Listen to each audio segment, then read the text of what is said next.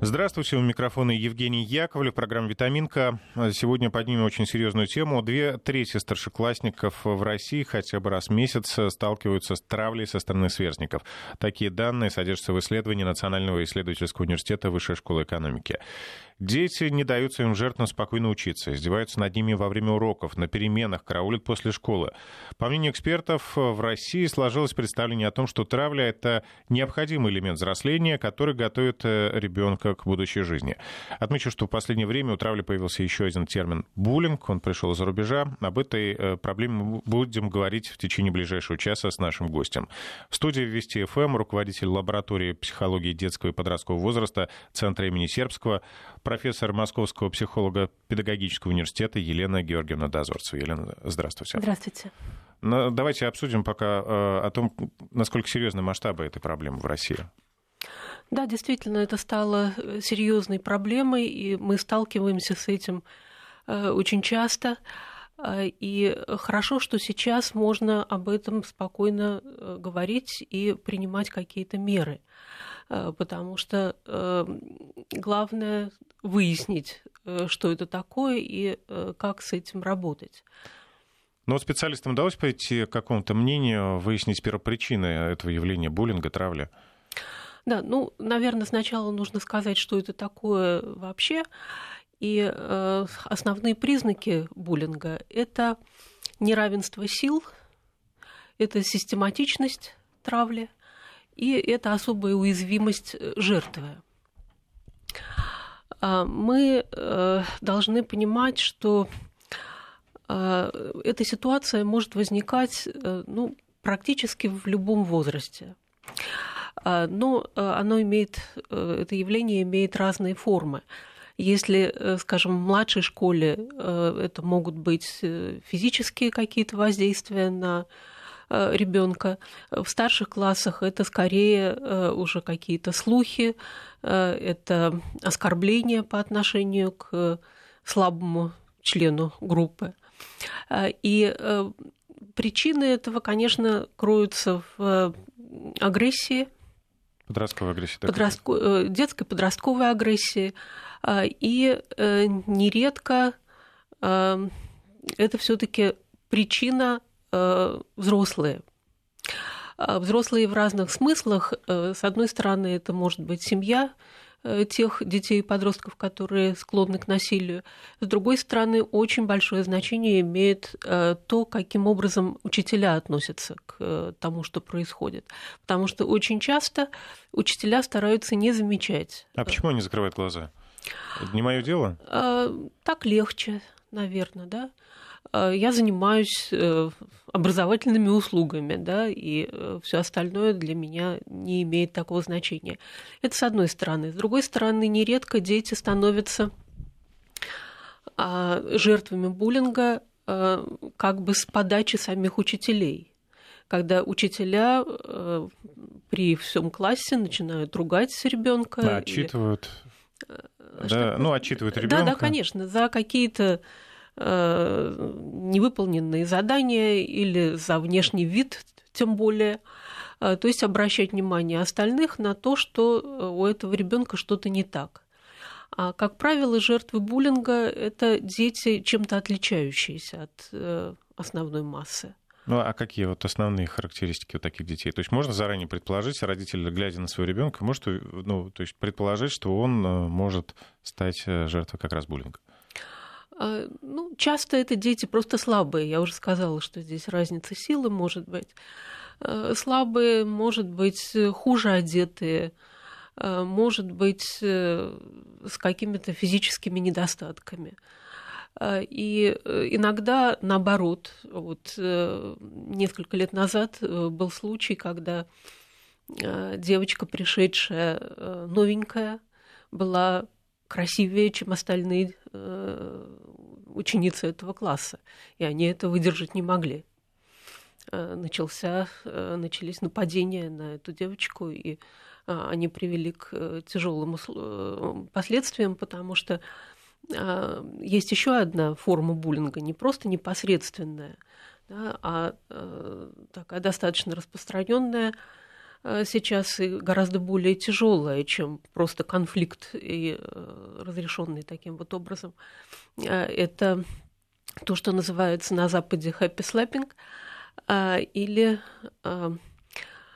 избиение подростка и одновременная съемка его на видео, и потом это выкладывается в интернет.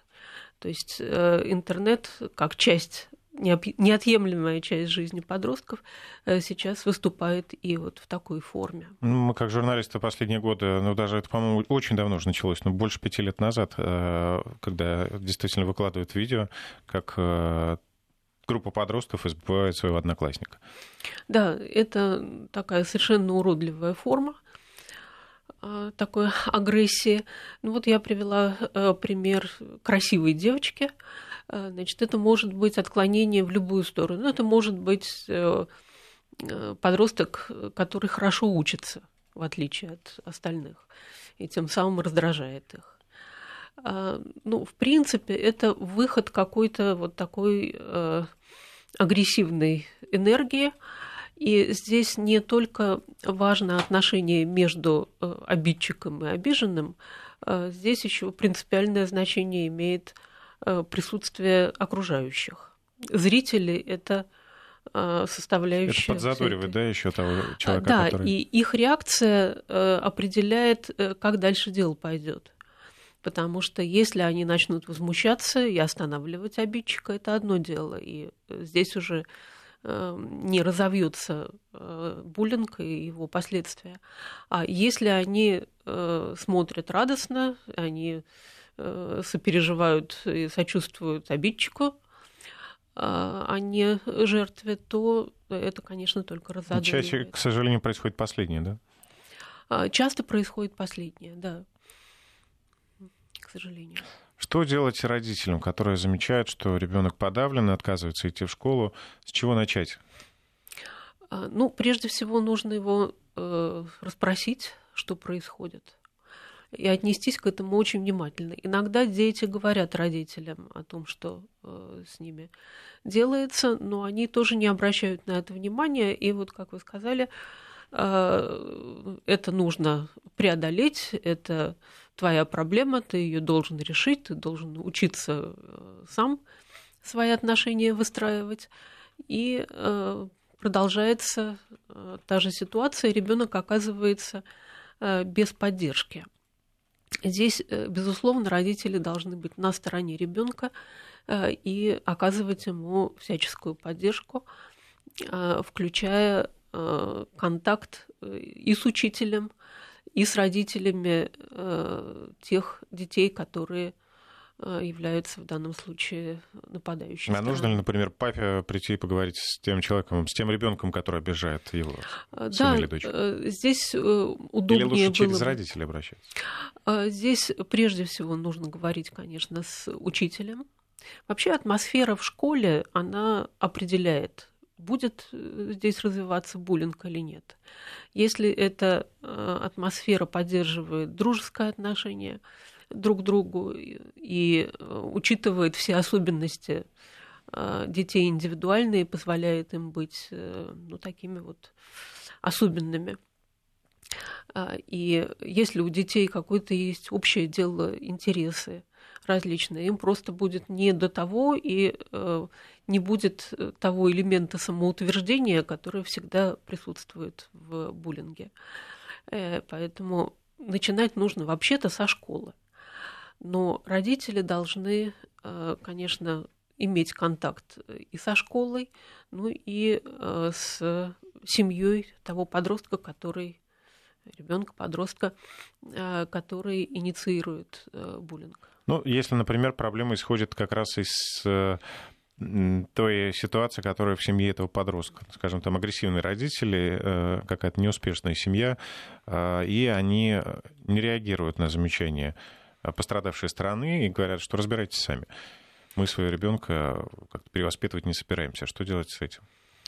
Это наиболее сложная ситуация, конечно. с ними все равно нужно говорить и говорить о тех последствиях негативных, и не только для того ребенка, который пострадал, но, в общем, это неблагоприятная ситуация для самого обидчика. Исследования показывают, что такие дети не очень хорошо адаптируются в дальнейшем в жизни своей, и в профессиональной сфере, и в семейной тоже. Ну, если это не имеет какого-то положительного эффекта, то, может быть, ну, крайняя мера – это, конечно, просто уже вывести пострадавшего ребенка из этой среды. То есть... А стоит ли учить ребенка драться? То есть отвечать физической силой на вот это, на все издевательства и на применение силы к нему? Ну, в принципе, ребенок должен уметь защитить себя, но не драться в качестве агрессора, естественно. Ну, то есть провести какие-то курсы самообороны? Ну, какими-то навыками самообороны, наверное, ребенок может, любой вообще человек должен, наверное, обладать. Разные бывают ситуации. Вот. Но, вы знаете, вот, мне хочется привести пример одного случая, который обсуждался в прессе несколько лет назад, и были даже видео какие-то в интернете.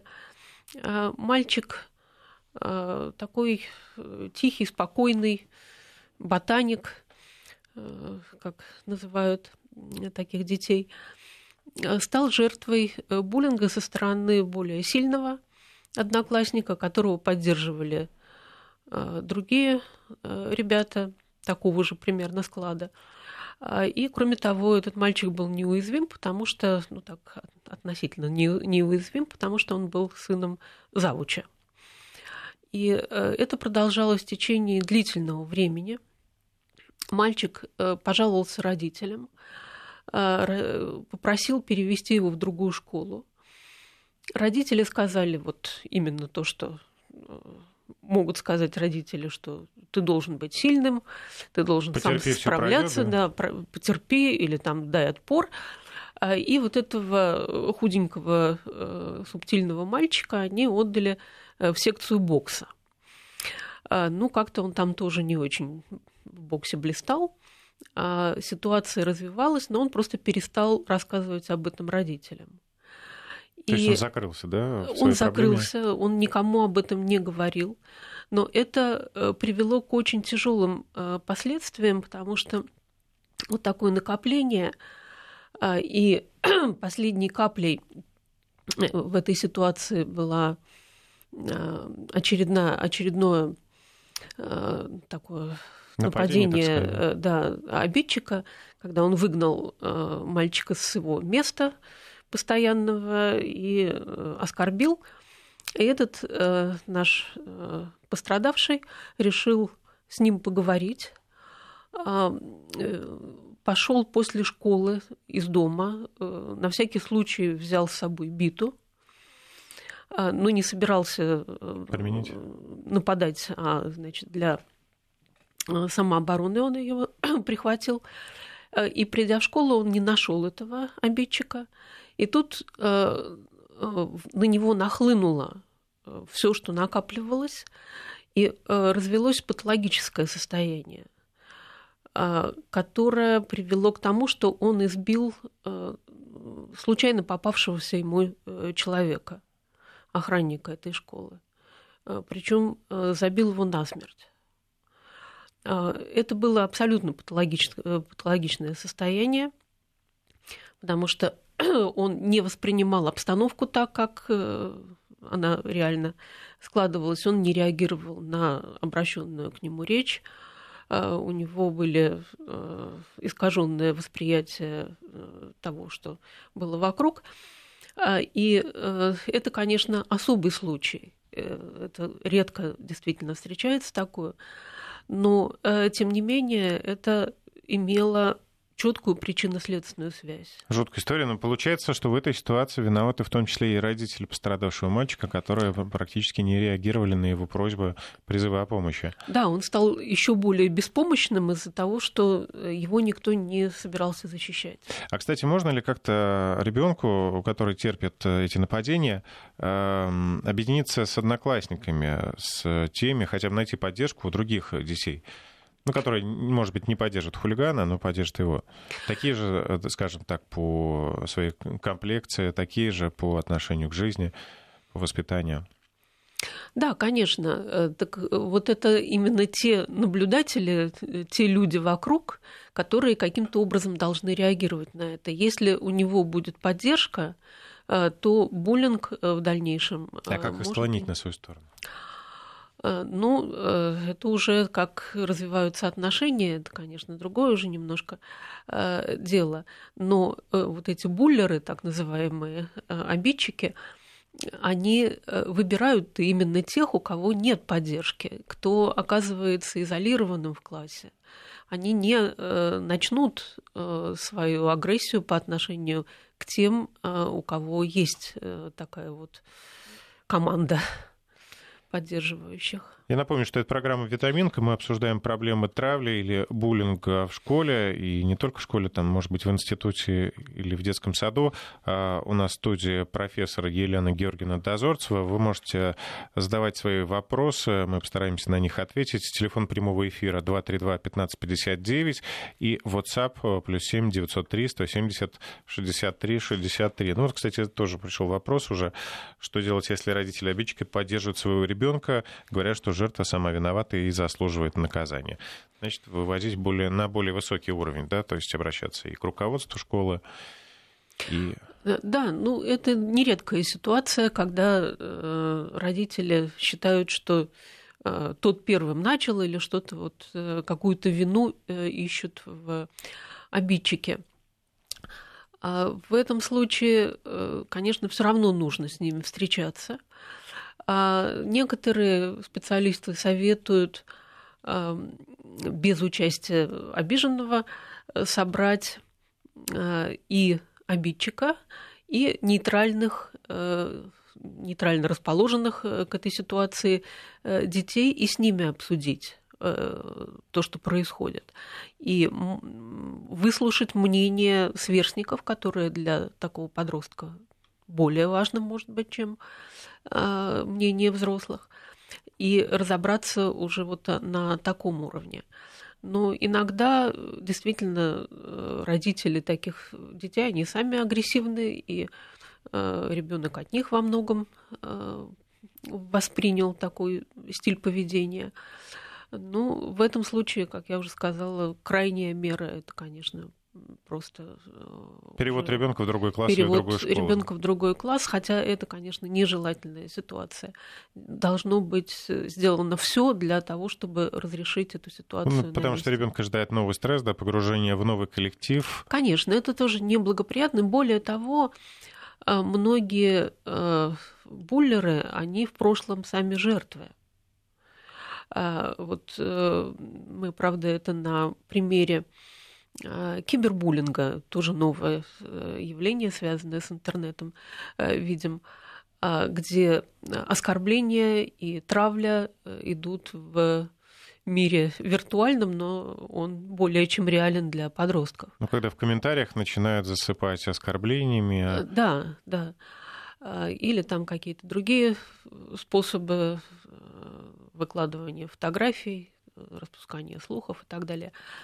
Так вот, мы там обнаружили в нашем исследовании, что большая часть обидчиков, они были в прошлом жертвами аналогичного обращения. И вообще вот такое отреагирование агрессии – это, ну, перевод, может быть, ее с каких-то более высоких уровней на более слабого члена группы. Ну, может быть, кто-то видел карикатуры датского художника Биструпа, который такие вот истории рисует в картинках, и Там сначала начальник кричит на подчиненного, потом этот подчиненный приходит домой, кричит на жену, жена кричит на ребенка, ребенок отыгрывается на собаке. Так вот, в данном случае роль этой бедной собачки играет другой ребенок, и все вот по этой цепочке развивается. А наши слушатели, если честно, возмущаются, говорят, почему слово «травля» сейчас заменяется на «буллинг». Почему этот термин более распространен в последнее время? Дело в том, что травля может быть немножко более узкий термин, потому что травля – это скорее все-таки такое вот словесное, да, вербальное форма. Ну, а буллинг... буллинг включает в себя и физическую агрессию, и вербальную, то есть это более широкое. Ну, я согласна, что здесь можно было бы говорить, использовать все-таки русские слова, но в профессиональной литературе и в исследованиях, поскольку они начаты были за рубежом в большей степени, это уже такой сложившийся термин, хотя не очень удобный, прямо скажем. Ну, термин есть термин, тут сложно возмущаться. Если мнение дети смотрят с малых лет мультфильмы и фильмы, где много сцен насилия, это все сказывается на подростковой агрессии. Так ли это? Было много исследований. Такой вот очень известный психолог Бандура, Альберт Бандура, исследовал это, и как раз его теория основывается на том, что наблюдение за насилием, оно ведет к насилию реальному у детей. Некоторые исследования проводились, которые это подтверждали, но на самом деле больше имеет значение та атмосфера, в которой ребенок живет. И если просто он посмотрит какой-то агрессивный фильм, но сам он не проявляет, не склонен к проявлению агрессии, это не будет для него каким-то решающим моментом. Можно поговорить о том, как вообще развиваются агрессивные тенденции в детстве, потому что по этому поводу тоже были многочисленные исследования проведены, если у нас есть время. Конечно, да. У нас сейчас достаточно времени. Вот канадские исследователи выяснили, что самый агрессивный возраст, как вы думаете, когда? В каком? Ну, если предположить навскидку, ну, лет 12, наверное. Ну, вот согласно этим исследованиям, это 2-3 года. 2-3 года? Физическая агрессия. И просто дети маленькие, мы не обращаем на это внимания. Но на самом деле ребенок очень склонен проявлять физическую агрессию именно в это время. И согласно этим исследованиям, дальше родители должны отучать ребенка от агрессивных таких вот импульсов и приводить его к социальным нормам.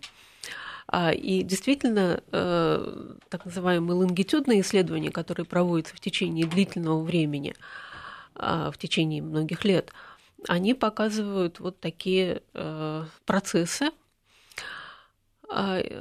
когда дети отучаются, и в 12 лет как раз это не самый высокий уровень. Но дети различаются между собой по уровню агрессивности. Давайте продолжим сразу после выпуска новостей. Сейчас о главных событиях этого дня. Далее мы продолжим беседу о травле или буллинге с руководителем лаборатории психологии детского и подросткового возраста Центра имени Сербского, профессором Московского психолого-педагогического института Еленой Дозорцевой. И мы продолжаем программу «Витаминка». В студии Евгений Яковлев и гость, руководитель лаборатории психологии детского и подросткового возраста Центра имени Сербского, профессор Московского психолого-педагогического института Елена Георгиевна Дозорцева. Мы говорим сегодня о детской травле, о буллинге, о том, почему это происходит и кто наиболее подвержен давлению со стороны сверстников. Итак, мы выяснили уже, что самый агрессивный возраст, как ни удивительно, это 2-3 года. Просто мы не обращаем на это внимания. Что же происходит дальше? А дальше все зависит от родителей, которые должны ребенка ввести в социальные нормы и обучить вести себя неагрессивно. И это зависит, как, опять же, говорят исследователи, от того, насколько родителей этому обучили в детстве. То есть это идет такая циклическая история. Родители должны быть к этому подготовлены. Ну, правильно, по принципу яблоко от яблони недалеко падает. Ну, да, в этом смысле. И, кроме того, есть, конечно, и такие биологические предпосылки, индивидуальные предпосылки, которые связаны с агрессивностью. И те же исследователи канадские выявили 4 группы детей и подростков, которые в большей или меньшей степени склонны к агрессии. И оказывается, что где-то 10% детей очень тихие, спокойные. Речь о мальчиках и о физической агрессии, да? Очень тихие, спокойные, и, в общем, их не нужно так уж особенно воспитывать, они сами по себе не очень склонны к нападениям. И 10 или 15% высокоагрессивные дети, и на них довольно сложно влиять педагогически. Они сохраняют в течение достаточно длительного времени вот такие тенденции. То есть это, скорее всего, потенциальные такие агрессоры и в дальнейшем, может быть, склонные к буллингу.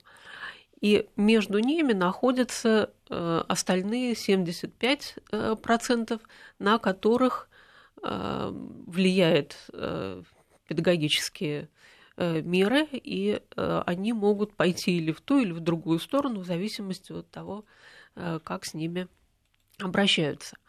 И в этом смысле, наверное, возникает, опять же, вопрос о физических наказаниях и достаточно ли это эффективная мера воздействия. Да? Доказано уже многими исследованиями, что в кратковременной перспективе, то есть если нужно вот остановить сейчас сию минуту ребенка, то шлепнуть его, и безобразия прекратятся. Да? Но если иметь в виду более долгосрочные вещи, то тем самым родитель приучает ребенка к мысли, что физическое наказание, физическое воздействие это допустимо, это эффективно, мера, да? Это эффективно, и тем самым запускаются все вот эти вот деструктивные процессы, которые нам, в общем, в жизни не очень нужны. Поэтому вот родители должны, конечно, иметь в виду такие вещи. Была ситуация в школе с дочерью, мальчики обзывали ее и так далее. Встретил этих подростков и сказал, что если еще раз это повторится, то, соответственно, будут меры. На силу есть и другая сила, и все прекратилось, пишет нам Сергей. Но это хорошо, когда может папа прийти, например. Да, конечно, конечно. И в данном случае даже угроза, она, в общем, имела значение. Ну, мы можем вспомнить, да, фильм «Москва слезам не верит», как там разрешилась ситуация, правда, уже не совсем у подростков и молодых людей, но тоже там пришлось применять силу. В каких-то случаях, может быть, это и оправдано, когда очень далеко зашло, приходится защищаться таким образом, да? Но, в принципе, конечно, начинать нужно с чего-то более конструктивного и мягкого. Пишут слушатели, может быть, пора вводить в школе уроки психологии. Ну, может быть, это слишком сложно для детей, но хочется вот заметить, что есть почти в каждой школе сейчас детский психолог, правильно? Да. И как они ведут эту работу? Они работают и с пострадавшими, и с обидчиками. Как это происходит?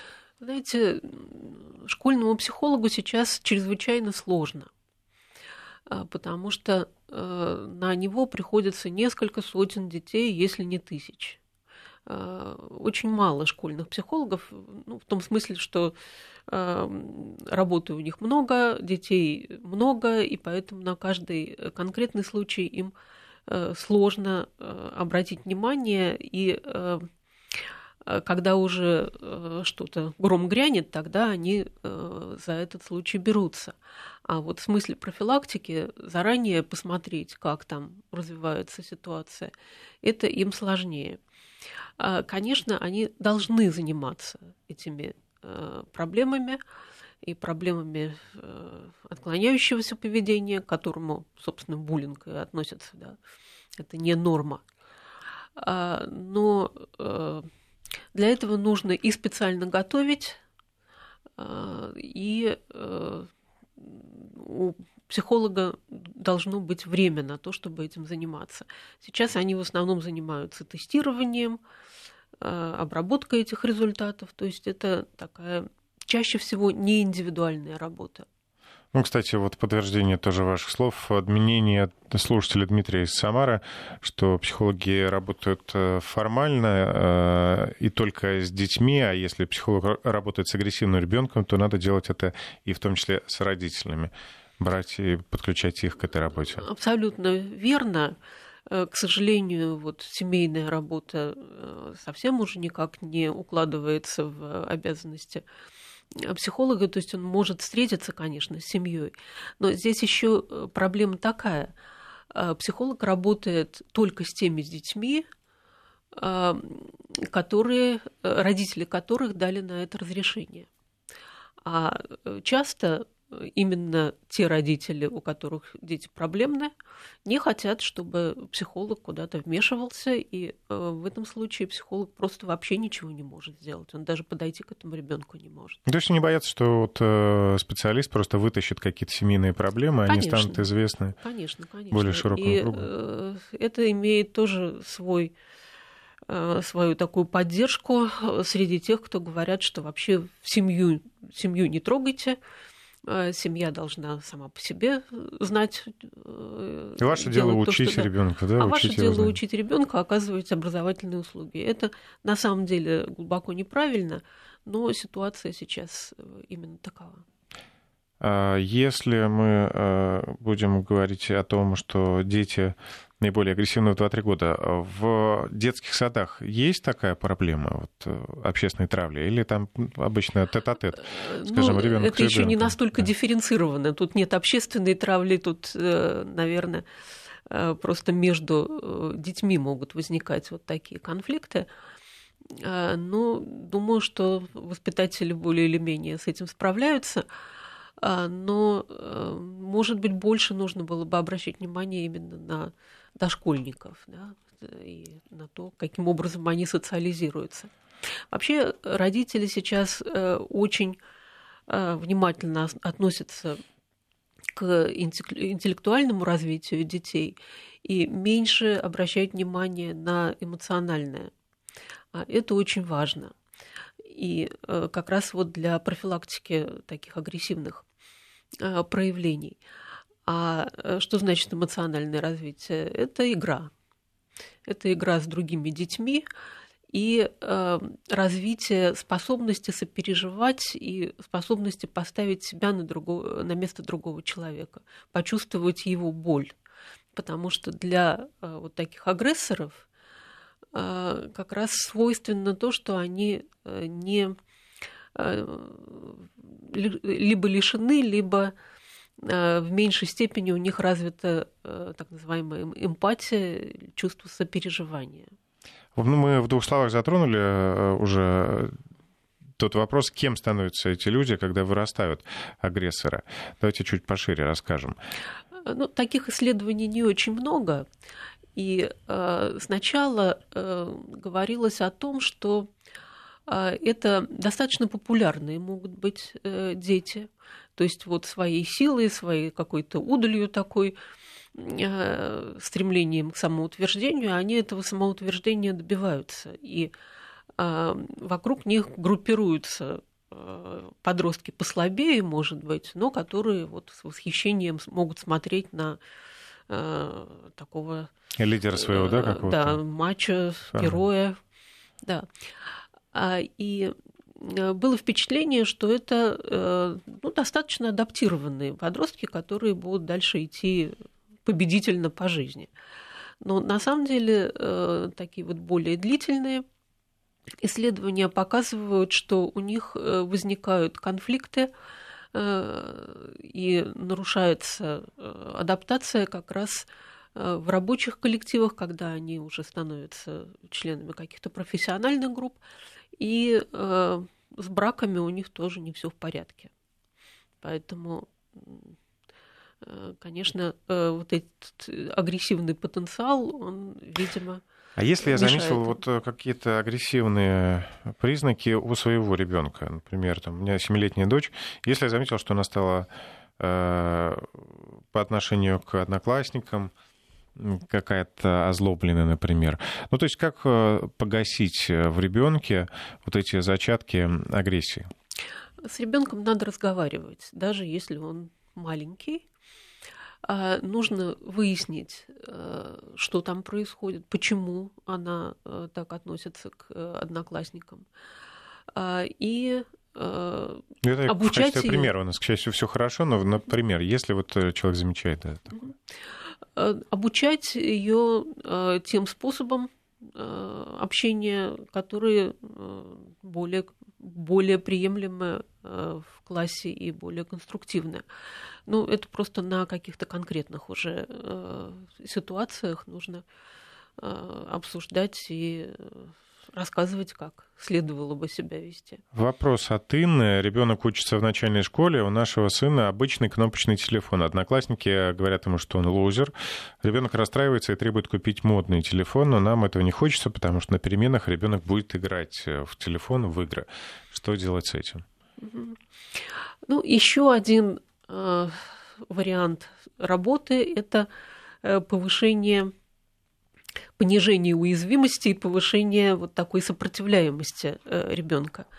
То есть всегда попадают в ситуацию буллинга в качестве жертвы те дети, которые остро реагируют на вот такие замечания. Обучение ребенка тому, что в этой ситуации он может сказать этим ребятам. Может быть, он гордится этим кнопочным телефоном, может, он его там от дедушки достался. Им пользовался еще мой дедушка. Да. Или там, ну, какие-то предлагают вообще способы заслониться какой-то стенкой воображаемой от этих детей. Хотя это, конечно, для ребенка сложно, он хочет общаться. Вот. Но опять же, посмотрите, почему эти дети говорят ему, что он лузер и что он, ну, как бы не их. Да? Ну, а они хотят наверняка самоутвердиться за счет другого ребенка. Они хотят самоутвердиться, но опять же, это идет от взрослых, от учителей, от тех родителей, которые обеспечивают своих детей вот таким образом. И, может быть, внушают им, что вот будет у тебя такой телефон, ты вообще будешь крутой. Да? Это может быть телефон, это могут быть какие-то сережки у девочки, какие-то модные варианты одежды. То есть это может начаться с телефона, но это им не закончится. Ну, то есть родители дарят, а при этом приговаривают, что ты будешь самый лучший. Да. Вот это вообще социальные сравнения, это очень такая зыбкая почва и большой предмет исследований сейчас, когда дети сравнивают, и взрослые тоже, себя с другими успешными, из-за этого развиваются и депрессивные состояния, и иногда даже очень сложные последствия бывают. Кстати, сейчас звучат законодательные инициативы вообще запретить телефоны в школах, чтобы дети могли ими пользоваться только после уроков, например. Даже не могли доставать телефоны на переменах. То есть это, наверное, тоже и есть польза в том, что они не будут отвлекаться от занятий, от уроков, и польза в том, что не будут друг друга, по крайней мере, там, поддразнивать. Да. Ну, вот во Франции они так вроде бы решили эту проблему. Насколько это осуществимо, я не уверена, честно говоря, но может быть, это будет полезно.